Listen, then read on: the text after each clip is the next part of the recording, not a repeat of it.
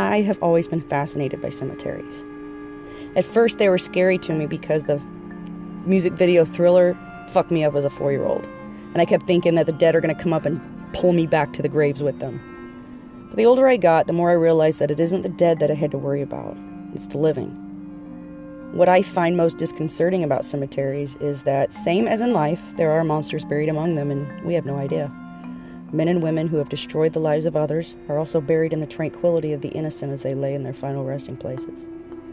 It's not like their headstones blare the epitaph murderer. I used to live three minutes away from the cemetery where the monster in this day's episode is buried. I have passed the cemetery about a thousand times, and when I realized where he was buried, I had to go see it.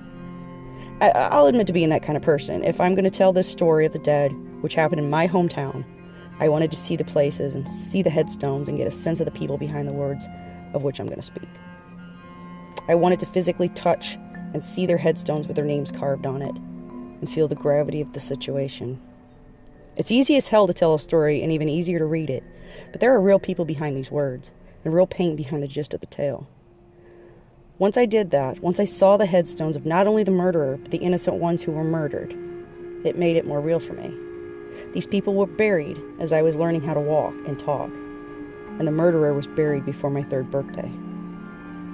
I made it a point to stop and see the graves of those he was convicted of murdering. Two of the children, the little boys, were buried 15 minutes from my current home, a mile away from where they were taken from this world, but separated in death from their mother and sister. They were buried in the same coffin because they were so small. It took no time to find the cemetery. It's a very small graveyard across from a Quaker church, almost in the middle of nowhere. If you didn't know it was there, you wouldn't be able to find it. Chiseled on the stone, which contains pictures of the boys dressed in their smart little suits, is the inscription I'll lend you for a little time a child of mine, Christ said, for you to love the while he lives and mourn for when he's dead. But shall the angels call for him much sooner than we planned, we'll brave the grief that comes and try to understand. It brought me to tears. Their mother and sister are buried at least 40 minutes north in a bigger cemetery in Brownsburg, but still, it's small in comparison to the cemetery where their murderer now rests. There's a photo of the mom and her three children fastened to the stone. A very pretty woman, just barely 21, and her children all under the age of five. Each grave has markers of visitors who loved them in life and still love them now, angel statues and flowers adorning the headstones. His grave is bare, nondescript and sinking into the ground, weeds growing over his despicable name, no hint in death as to the monster he was in life. While diving into the story, I realized most of the places where many of these events took place were near places I'd lived, places where I still travel in the city, and places that still, to this day, hold childhood memories. I never noticed their ghosts until now.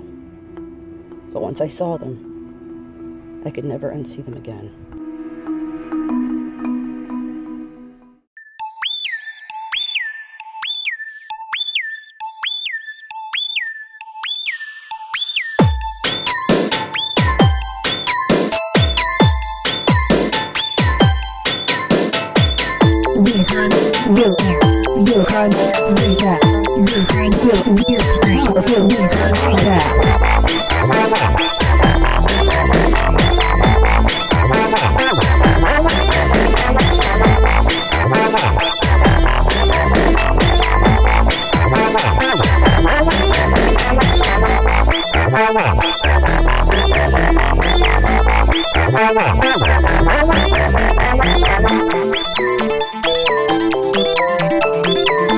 phẩm đảm bảo là biểu hơn biểu nhạc biểu hơn biểu nhạc biểu hơn biểu ứng biểu thái biểu biểu hơn hài hòa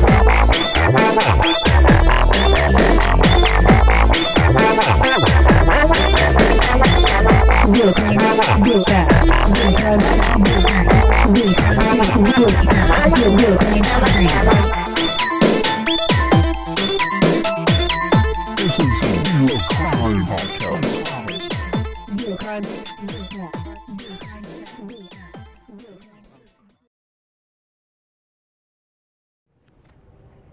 everybody.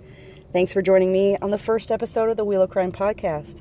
I'm your host, Megan, And let's go ahead and jump right into the episode. So let's get in our Wayback Machine, and I'm going to take you back to April 28th, 1979, in Indianapolis.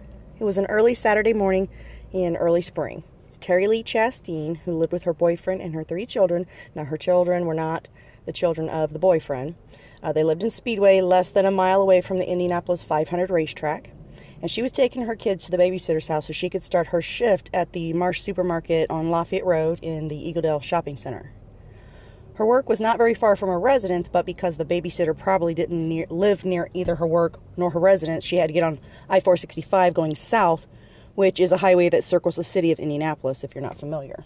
Now, as she's driving and nearing I 70 on the southwest side, it's around 6:30 a.m. A man driving a utility uh, slash construction truck motions for her to pull over, pointing at the back of her car. After she pulls over, the man points at her tire and says that it looked really, really loose, so he was going to tighten it up for her. Uh, the man then, without her knowing, jammed up the parking brake, and when she told him she couldn't get it disengaged, he told her to pop up the ho- pop open the hood. And when she did this, he reached in and ripped out the coil wire without her noticing. So this way, he could disarm her and get her in the car. And so several witnesses report seeing this young woman on the side of the highway with the hood up and a young man driving this type of truck helping her out. Several several hours later, roughly 9 a.m. or so, along the banks of White Lick Creek in Mooresville, which is a town just southwest of Indianapolis, some mushroom hunters, and it's always the mushroom hunters that discover shit. Uh, I never want to go mushroom hunting then. anyway, they discovered the new body of Terry floating face down in the creek. After police arrived, they found her three children Misty, age five, Stephen, age four, and Mark, age two, dead in the water. It didn't take very long before the police discovered who murdered the young mother and her children, though, because there were several eyewitnesses who not only saw the young woman and her children with this young blonde man, but also his vehicle was at the side of the bridge uh, on the creek. And if you, if you, White Lick Creek, it, it goes underneath of State Road 67, which is Kentucky Avenue. So it, there's really no place to hide. It, it's a very open space, so he would have to be visible on the side of the road. Anyway, and, and it's not like he was driving a very nondescript vehicle. This was kind of noticeable. People remembered something like this. It was red and silver, um, kind of like half primed, half painted. Um, so it was the account of young one witness, this meddling kid, um, who connected all the dots for the police. This came in the form of a young man named Eddie who was out with his dad. Um, they were going to church or something like that. They decided to go to the police station because Eddie said he recognized this vehicle. Uh, he had seen it across from his school at a construction site the year before because they were building houses over there. And after speaking with the foreman that was on that particular job, they discovered that it, that truck was registered to a man named Robert Carr who lived at Lyndhurst and Searly Drive on the southwest side of Indianapolis, maybe about 20 minutes, 25 minutes from Mooresville. After getting in touch with Mr. Carr and questioning him, he told the police that his foster son, Stephen, was using the vehicle at the time of the murders and he hadn't seen him for a few days. Stephen Timothy Judy was arrested later that day after returning home to mow his foster parents' yard. What a good kid. He later told his foster mother, Mary, that he may have killed Terry, but he was adamant that he didn't kill the kids. And soon, Judy would become the most hated man in Indiana. At his trial, he said that he turned to Terry after getting off of I 465 onto Kentucky Avenue and asked her if she realized what was about to happen, to which she said yes. Now, part of me wonders was she, what was going on through her head at this point. She's got three kids with her who have no clue what's going on. Uh, they think they're going to the babysitter's house. Was she asking him not to do this? Was she begging? Was she letting her kids know how panicked that she was? It's, part of me says no. I don't think they really realized the gravity of the situation. So once they get to the creek, the kids are told to go ahead uh, towards the creek down the trail. and after the kids left him, he ordered her to undress and he raped her right there on the side of the, of the on that trail. He took her work smock and ripped it up into pieces and tied her hands behind her back and then strangled her with it. The kids heard her cries and came back, uh, surrounding Judy, and he start they started yelling and screaming at him. And during his testimony, he said he felt like he was looking through a tunnel and hearing everything as if he had a can on his head. He said everything was just speeding along and he had no idea why he was doing what he was doing. Everyone was screaming, he said. He strangled Terry while the kids were watching. He picked up Misty and threw her into the creek and did the same thing with the little boys. He even started covering up his tracks at the scenes, which told the prosecutor that he knew exactly what he was doing, even though the defense was trying to make it seem like he was insane at the time of the murders. He even said that he saw one of the boys standing up in the creek, but doesn't say anything about possibly shoving him back down to the water, but he had to have. They died by drowning, and the creek was shallow enough that even being thrown into the water, a child could easily stand up. Even had he even had he thrown them into the water, as he says, they may have survived. And maybe they had a couple broken bones, but the the coroner's office said that they had nothing. They had no skull fractures, they had no broken bones. They died from drowning. So what that makes me think is that he went into the water and held each of them down until they drowned. I mean, what what makes a, a person do that to a child? That's just insane. Did he set out to do this or was this a crime of opportunity? Was it nature or was it nurture? By all accounts, Steve Judy had anything but a normal upbringing. His parents, Vernon and Myrtle, were not one of those kind of parents that you would call nurturing by any means. Uh, Vernon was in and out of jail through Stephen's young life, and to make ends meet, his mom had to engage in sex work in their home, allowing a parade of unsavory characters to come in and out of the house. Now, you have to understand too, he was doing this. She was doing this in front of the children. She didn't hide it. She made no attempts to cover any of this up. She just was like, "Okay, this is what we're gonna do." And uh, anyway, his father would beat his mother a lot. And uh, they didn't hide that from the kids either. I mean, they did it right there out in the open, beat each other up, cussed each other out. It was a very, very toxic relationship, and she'd often go back to him. There's only one book about him uh, by Bette Nunn called Burn Judy Burn, which is basically like a bird's eye view of the case and his life, meaning they didn't go into a whole lot of significant details, and it could just be because there were no significant details to uncover. There's only one person telling the story, and he was basically a fucking liar. But anyway, of all this, one thing is very clear, and a lot of people have said this too that Stephen sexualized his mother. And his mother did nothing to stop it, in fact, probably encouraged it. Um, according to Masha Hamilton, that's M A S H A, on her website, mashahamilton.com, uh, she spent some time with the Carr family before his execution, and Mary Carr had told her that Myrtle had indeed sexually abused uh, young Steve. Bette Nunn was a report for the local newspaper in Martinsville and was tasked with the responsibility of reporting the trial. As you can imagine, Steve didn't go on to become an upstanding citizen.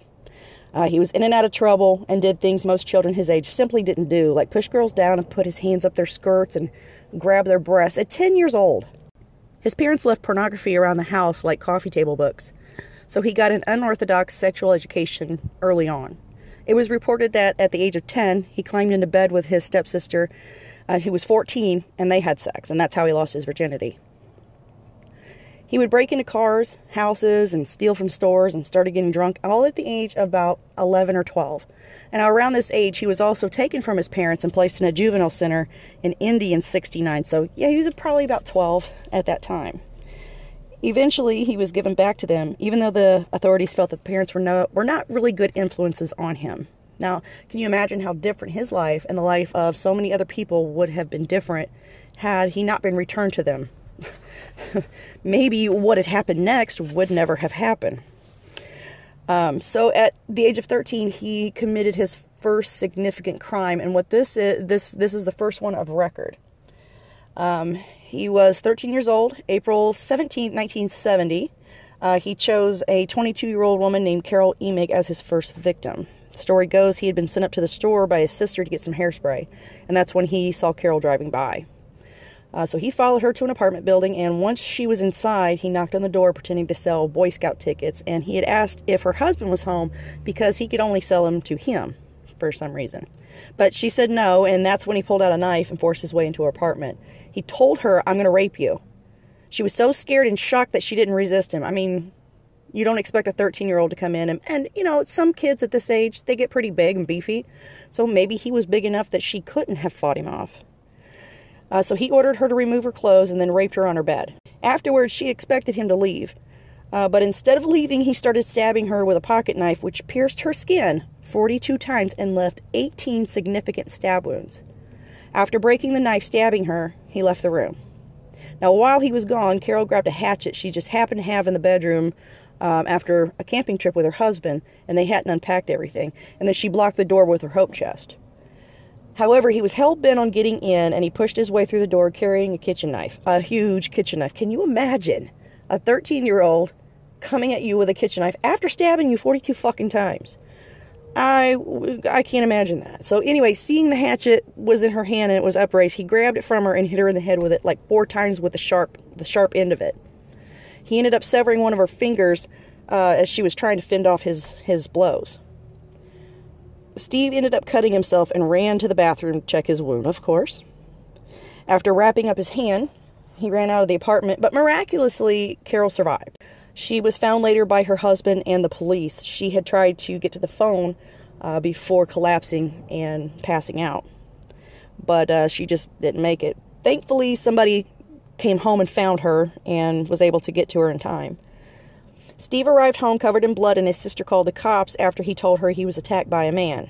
He rode around with the police for a while looking for this mysterious person who he said attacked Carol and then attacked him because he was trying to save her.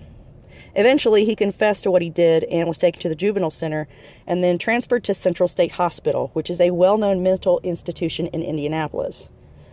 You guys have to understand Central State is one of those places where see, back in the 70s, they didn't have the focus on mental health that they do today.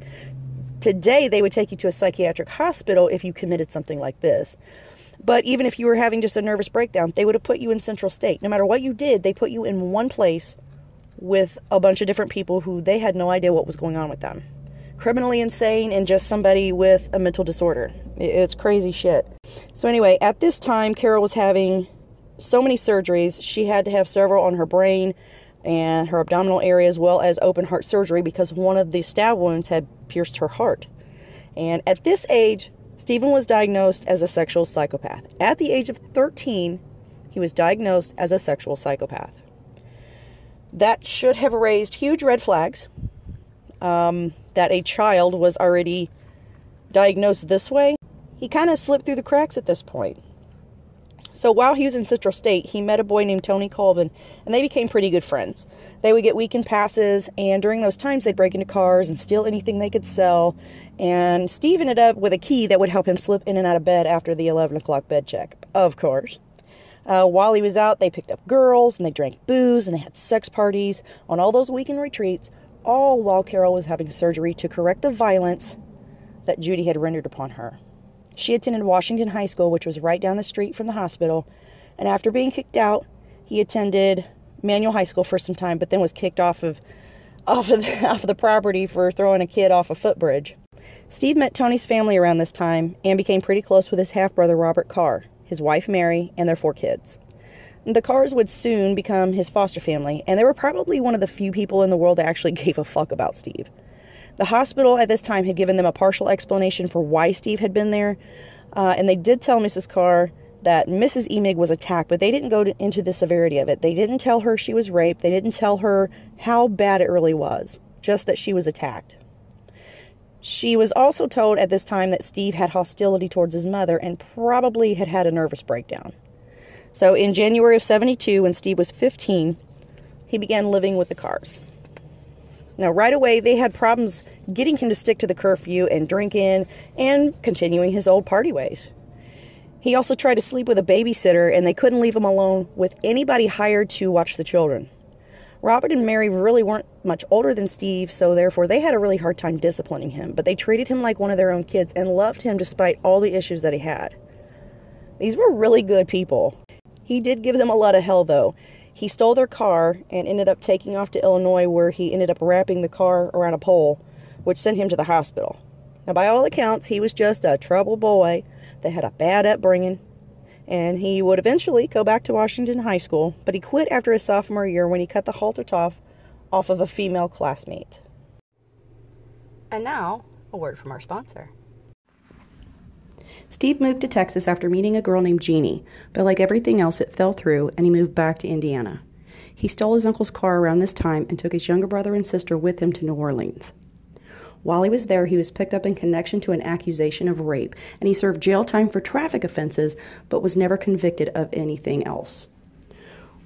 When he came back to Indiana, he started working as a truck driver and ended up in Naperville, Illinois, the evening of July 23, 1975.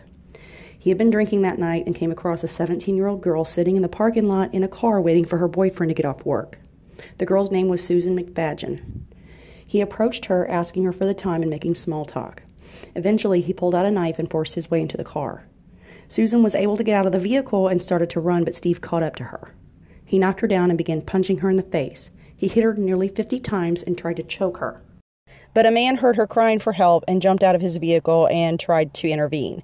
When he saw the man coming towards them, uh, Steve hit her one more time in the face before running away. He was eventually caught later on that evening. So, for this, he received a three year sentence in Stateville Prison in Joliet. Steve said that during this time he had been raped at knife point by a big burly man, but he never turned anybody in for it. Because, you know, snitches and stitches. So, in the book, Burn Judy Burn by Bette Nunn, she says that at this time he begins fantasizing about his mother while he's in prison and planning on talking to her about making out when he's released.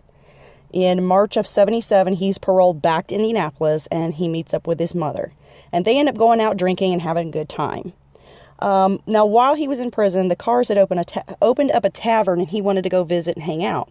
She was really jealous of his love for the Carrs and accused Steve of wanting to have sex with Mary. Myrtle ended up leaving the tavern and calling the police, saying that the Carrs were keeping him against his will, but the police quickly realized that it was Myrtle who was causing the issues and they made her leave. She told him that she never wanted to see him again, and this could have reinforced in Steve his seeming hatred for women. He moved back in with the Carrs, but continued his old ways of drinking and stealing and whoring and boozing. A month after he was released from prison, in the early hours of April 19, 1977, and this is two years before the murders, uh, Steve came across Pamela Barger sitting in front of the post office waiting for it to open. He forced himself into the car, told her that he'd been to prison, he'd killed before, and he would do it again if she didn't do what he told her. She tried to get away but couldn't. He forced her face into his lap and drove away with her in her own car. He asked her if he thought if she thought that he was going to rape her to which she said she hoped he didn't. He told her, "No, I don't get my ki- my kicks from raping chicks." Pamela fought him though and grabbed the hand holding the knife and was able to jerk the steering wheel. Now he was cut by his own knife, but somehow he was able to bite her hand and then started beating her head into the door and he screamed, You're dead, right into her face. But somehow she was able to get the door open and she ended up falling onto the pavement onto Harding Street, which is State Road 37, not too far from Mooresville. Uh, she passed down a fl- she flagged down a passing motorist and they took her to Five Points where she called the police. Now this is a little far away from where where he, where she had fallen out of the of the vehicle. Uh, the police later found her vehicle in the White River. Uh, the police arrested Steve for this and it went to trial. It ended up in a hung jury because one of the jurors wasn't sure of Pamela's story. He kind of found it impossible to believe what she was saying. Steve entered a plea of guilty for stealing, stealing the car, but the kidnapping and assault charges were dropped probably because he didn't actually kidnap or rape her. Um, he got out on time served while awaiting the trial, causing Pamela severe anxiety ever since that, that time. By September of 78, he was free again. This time he would meet a woman named Sylvia Inez Peel and moved in with her. Eh, he moved in with these girls rather quickly. Everything kind of worked fast for him. Um, now, coincidentally, she worked for the Marsh supermarket where Terry Lee Chasteen worked. They knew of each other, but they didn't know each other. Steve had met several women around this time with whom he would bounce around. Jenny Barnes was a friend of his already, who, along with his buddy Tony Colvin, had him, introduced him to a girl named Patty Weitzel. This was the girl that he was staying with supposedly around the time the murders occurred. They started dating around this time and moved in pretty quick, like within a week, like he always seemed to do. He cycled in between all these women without making any commitments to any of them. He just wanted a place to stay, a place where he could get drunk, and somebody to fuck. So on November 25th, 1978, Steve, Tony, and another friend were drinking, and somebody suggested that they go rob a store. So they end up going to a place called Malik Market, where they bought some junk food and they left. So after the market clears out, Steve goes back inside and he lays a zinger cake on the counter. He pulls out a gun and demands the clerk, Mary Teeters, give him all the money in the register. And he even said, if you have money in your cigar box, give that to me too, otherwise I'm going to blow your head off. She did as she was instructed and told him that's all the money she had. Now he made her lay on the floor, which was kind of hard because she was a big woman. What Steve didn't know was that Mary had put some $2 bills in a bag, which she figured would be easy to identify later on if they caught the guy, which they did because they were driving recklessly down the street because they were drinking. Mary was able to identify Steve and he was arrested. Steve asked the Carrs to bail him out. The bond was set at about $7,500, and even 10% of that money was a lot back then for the Carrs. That was probably close to $5,000 in today's money. Um, but while he was in jail, he attempted suicide, and another mate ended up calling for help. Because of this attempt, the Carrs decided to go ahead and bail him out. He was actually released on an error. Uh, the bail bondsman was supposed to be the one posting the bail, not the family, but the jail clerk was under the assumption that the money had come from a bail bondsman. Steve was released again by April 23, 1979, five days before the murders. Steve made a beeline for Jeannie's house instead of going to the Carrs, who had bailed him out, because he felt he was, quote, sex starved. He spent a few days with her, having sex three or four times a day, drinking booze, and smoking pot every night after working all day. He began to take diet pills at this time, um, uppers and downers as well. He was with her until the morning of April 28, 1979. He was driving her and a lady with whom she lived, uh, Mrs. Ferris. Um, they, he was driving them home, but she, but he was driving really recklessly. He was trying to see just how close he could get to the parked cars on the street without actually hitting them, and you know they didn't like that. So after arriving home safely, Steve got very quiet and withdrawn, and he told Jeannie he was going to go check the toolboxes on the truck to make sure that they were locked up. This was about 3 a.m. He didn't come back into the house, and the ladies just figured he was going to go find his other girlfriend, Patty. Nobody knows what happened to Steve between 3 and 6 that morning, but we do know what happened once he found Terry and her children on 465 around 630. So let's go right into the trial. I'm not going to talk a whole lot about the trial because it really was just, it was a circus. He loved all this coverage, and that's why he became one of the most hated men because he was such a narcissistic twat about everything. He loved seeing himself on the TV and reading any article that was published about him. He would search the newspapers front to back to find more information about himself. And he was largely unremorseful. He didn't really see anything that he had done wrong. Four of the women that he had attacked had testified against him Pamela Barker, Mary Teeters, Susan McFadgen, and Carol Emig. The testimony of the women, as well as his own testimony on the stand, is what eventually sealed his fate. The jurors later came out and said that without this testimony, they probably would have found it very difficult to convict him and he would have ended up walking free. Now, it's interesting to note that while Carol Emig gave her testimony, the defense and Judy had requested not to be in attendance at the trial uh, under the guise that Judy couldn't stand to hear the testimony that had happened when he was a kid. Others believe it was because Judy and his team were afraid of Mr. Emig. He was still pissed about what happened. And there were a lot of threats being made at this time, not just on the lives of Judy and his defense team, but the judge as well during this trial. Like I said, at this time, he was the most hated man in Indiana. And this is at a time in Indiana where the death penalty had just come back into law. So you have a lot of proponents for and against. A lot of people in the state were against the death penalty. And so they were threatening the judge. Steve had said during his testimony that he didn't feel that rape was wrong and had admitted to one of his doctors that he'd raped a lot of women, upwards of 15, and he'd lost count at one point, he said. He would catch someone in a quote bad situation, someone in need, and would smack them around, degrade them, or whatever. But he couldn't explain why he felt the need to rape anybody, as he had a dozen girls he could go to at any time. Now, it's important to note here that rape is not about sex, it's about power.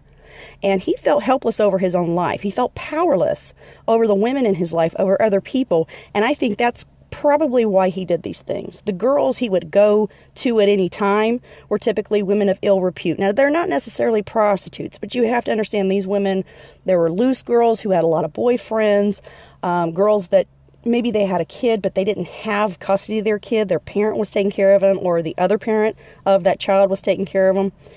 Um, I just think that maybe he he tended to go towards girls that were in the situations that his mom was in when when he was younger. The girls that he seemed to attack were very pretty. He had a lot they had a lot of things going for them. And perhaps I think these are girls that he felt really insecure with like like he wouldn't have a chance with them. In any case, he felt no guilt about what he did to them, and his doctor said, quote, To people like Steve, guilt is a court word. He didn't know what others considered to be a feeling of guilt, which is typical in psychopaths. they really don't have those feelings. The psychopath knows the words but not the music. When asked why he ter- why he strangled Terry, he said that he didn't know why he strangled her.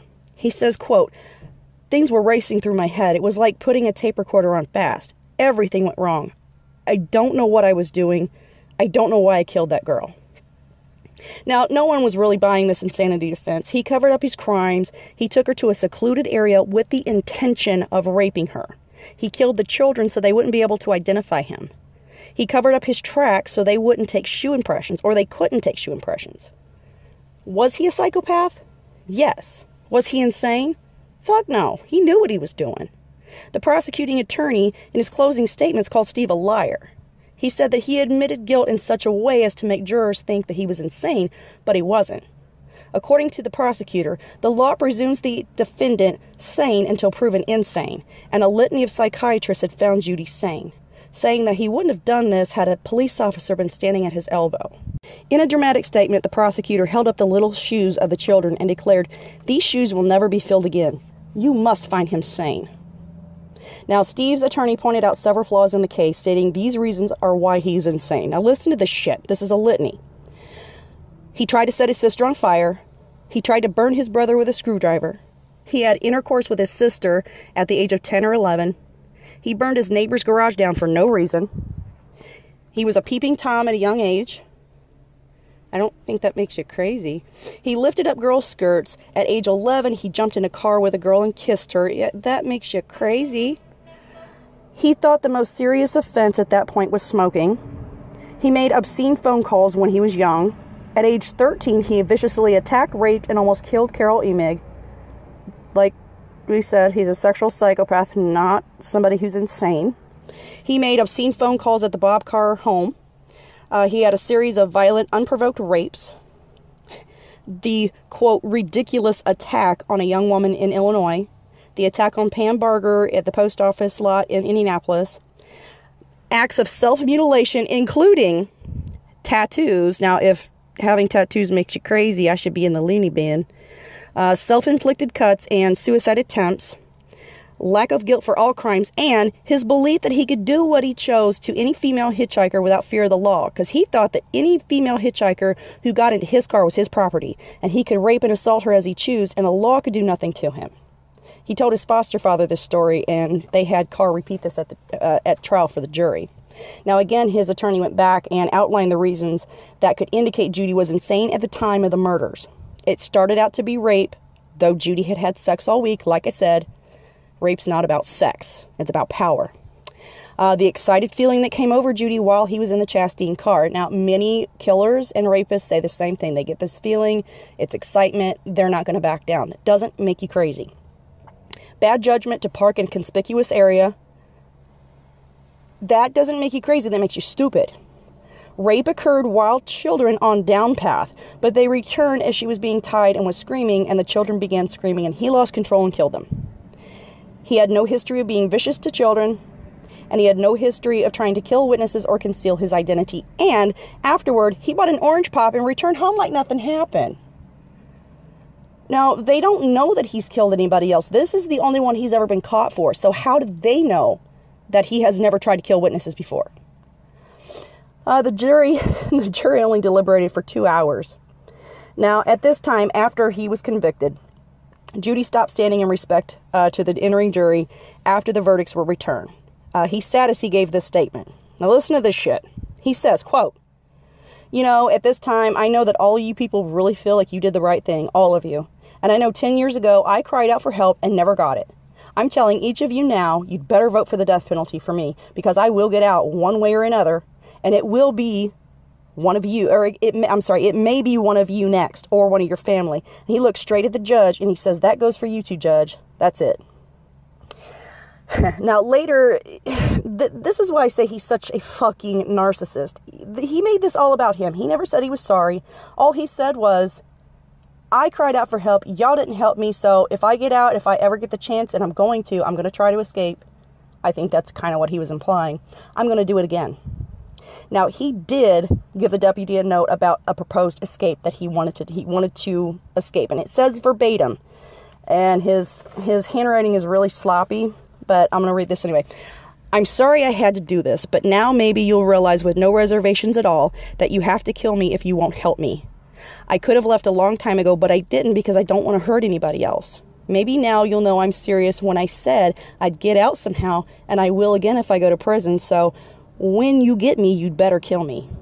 P.S. I'll try to make it as easy as possible for you to catch me this time. If you haven't gotten me within three days, I'll give Gene Groves a call to make arrangements and turn myself in. Steve Judy. Now, now Gene Groves, I believe at this time, was the sheriff.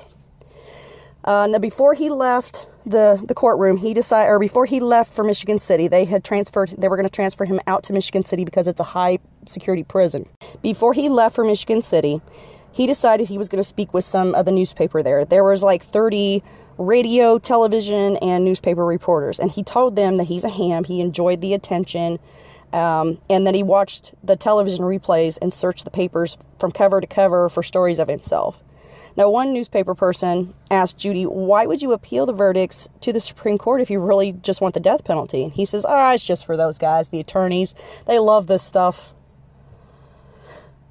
Before his execution, Steve had told his foster mother some of the crimes he had committed before this crime to which nobody knew anything about. And in his words, he says, quote, I left a string of bodies across five states. Now this includes Texas, Florida, Louisiana, Illinois, and Indiana. Uh, he said he raped and killed more women than he could recall. He admitted to her of killing a woman named Lisa Unversock in November of 78. Lisa was a disco dance instructor in Indianapolis, and her dead body was found in an abandoned house at 2900 Cold Spring Road, which was perhaps two to three miles from the Marsh supermarket where Inez Peel and Terry Lee Chasteen worked. Also in the shopping center was a was like a dance studio called Piccadilly's. And whenever I started researching this, that's the first thing that came to my head was I bet she worked at Piccadilly's. Anyway, he said that he had lost count of all the women that he had assaulted over the over the years. So on March 9th, 1981, nearly two years after he'd murdered Terry and her children, and three months shy of his 25th birthday, Stephen Timothy Judy was executed at the Indiana State Prison in Michigan City, Indiana. His last meal was a lobster tail, prime rib, baked potatoes, salad, and dinner rolls. That is an amazing dinner. They shouldn't have wasted it on that piece of shit. His trial it, it, was a huge deal because they had paid uh, roughly $78,000. Taxpayers paid $78,000. In today's money, that's about $250,000 for this trial. Both Mary Carr and his mother Myrtle made statements that reflected that the mental hospital and the legal system had treated him inadequately as a child and that perhaps he would not have committed these acts. Now, personally, I think that's a fucking cop out. His mother's trying to cast blame on the state so that she doesn't have to feel guilty about raising a monster like this. Because I'm sorry, I think some of the things that she did in his childhood, some of the way she had treated him, kind of led towards this attitude of, I can do whatever the hell I want because I'm the shit. And it's all about me. Anyway, after his execution, he was interred into the Floral Park Cemetery off of Washington and Tibbs or Washington and Holt. It depends on which direction you're heading, which is a stone's throw away from the Central State Hospital where it used to be. It's no longer there anymore. Several people at this time called the warden a murderer and said that the death sentence was barbaric, but public opinions varied, with others writing into the newspaper basically saying that the taxpayers had paid enough for this public spectacle that was his trial and that no more money should go to support a child murdering monster. Like I said in the introduction, Terry and her children were buried apart. Uh, Misty was not Mark Chasteen's legal daughter, though he loved her as his own. Terry and Misty are buried in the Brownsburg Cemetery where she grew up, because she, she grew up in Brownsburg. She went to the high school. Mark and Stephen are buried in the Fairfield Friends Cemetery, located off of Camby Road, north of State Road 67, Kentucky Avenue in Camby. It's a very tiny little blip on the map between Indianapolis and Mooresville. If you didn't know it was there, you probably couldn't find it. The brothers are buried together with a photo of each of them in tiny suits on their headstones. Today, Stephen would have been 45 and Mark would have been 43. Misty would have been 46. Can you imagine all the life that they missed? They're older than me. I'm 41. I can't imagine. They could have had children. They could have had grandchildren. They could have been somebody. They could have been the cure for cancer. Their father, Mark, died in 2006, and he's buried beside his sons. But that's it. That is the story of Steve and Judy. I guarantee you probably not heard of him unless you lived here forever. I've lived here all my life and I'd never heard of this guy. So after my coworker Phil had said, "Hey, why don't you do a story about him?" I looked him up and thought, "Yeah, this is probably going to be the first story that I tell because sometimes we don't know about these monsters and it's important to know." But anyway, thank you so much for joining me for my first episode of the Wheel of Crime podcast. Stay tuned and we're about to spin that wheel.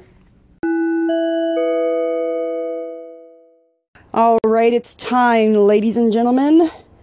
Let's spin the wheel. And looks like the next episode we're going to talk about God made me do it. We're going to talk about cases where people say God made them do certain things, kill their children or their spouses. Hmm. Thanks for joining. Talk to you next time.